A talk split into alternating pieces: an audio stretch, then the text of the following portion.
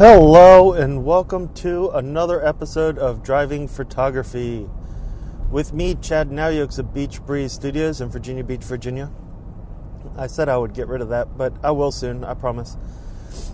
And I wanted to talk about the photography gear phenomena thing that everybody is yelling about and crying about and but first I wanted to say we have launched kind of.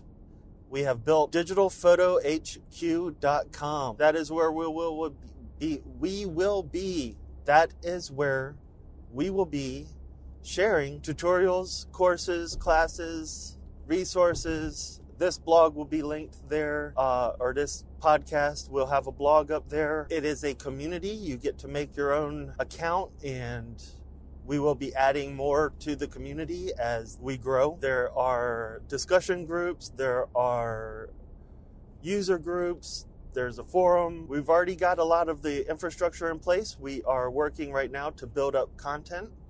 We hope you'll join us over there and have a hand in shaping the community. And now back to the need and want of gear, photography gear. There are so many people out there that believe that the quality quality of their photos is going to go up immensely if they get the latest camera, if they get the latest lens, if they get the latest, uh, I don't know, Ninja recorder for the video people that uh, use their DSLR for video. What the people that I like to work with are those that are brand new to photography and they have uh, a T2i Canon Rebel that uh, came out four years, five years ago and they just want to learn more about photography. Do I tell these people that they can't do photography with the T2i? No, it's a camera. It works. It's great. It takes pictures. What I tell my people when I am working with new photographers is you have to use the equipment that you already have.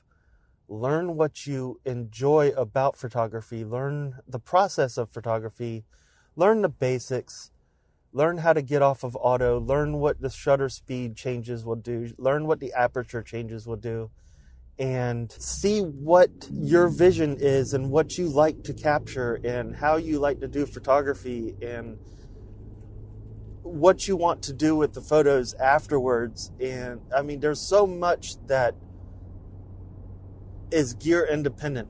While you are figuring all of this stuff out, the camera will start to show you what it is incapable of for your vision. Now, that means that you start taking pictures and you find that the 6 megapixel camera that you had from the uh, early 2000s only allows you to print an 8 by 10, but you want to print something 20 by 30.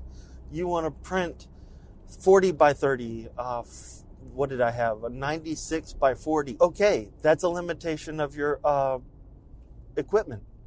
You've come up against a hard limitation of your equipment. Now, that is when you know that you want to be able to print that big for clients or for yourself or for whatever reason. And now you have to figure out the equipment side of things and how you're going to fix that problem. But just because your images when you're out taking photos come out too dark or they're not exactly the way that you want them to be or there's just something about them that feels wrong or you're not happy with the way that they came out because the saturation's off or whatever those are not limitations of your equipment. Those are limitations of your ability to know the settings and what settings to use in what situation and composition and uh, these are all photographic basics and photographic some advanced photographic uh, knowledge.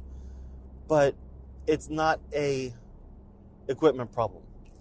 Getting a better lens isn't going to change the composition of your photography. Getting a better higher megapixel camera or newer camera is not going to change the way the waves looked underneath that pier that you tried to capture. But once you hit a hard limit on your gear, absolutely you should look into updating it. But you need to be serious with yourself and know that uh, the gear is not what makes your photographs good or bad. The gear is what allows you to express yourself and take your photographs the way you want, but you have to know how to use that gear. So that's just my opinion. Um, make sure that you learn everything that you possibly can and continue to grow as a photographer. Learn uh, the basics, learn quick tips and tutorials, watch videos on various aspects of photography that you are interested in, and don't forget to check out digitalphotohq.com. We will be sharing a lot of these things, and we will have a community of photographers and photo editors that will share their tips and tricks as well. So let's grow this community together and let's get away from this gear race that everybody seems to be in. And let's just start taking pictures, people. Enjoy your day. Have a great one. See you next time.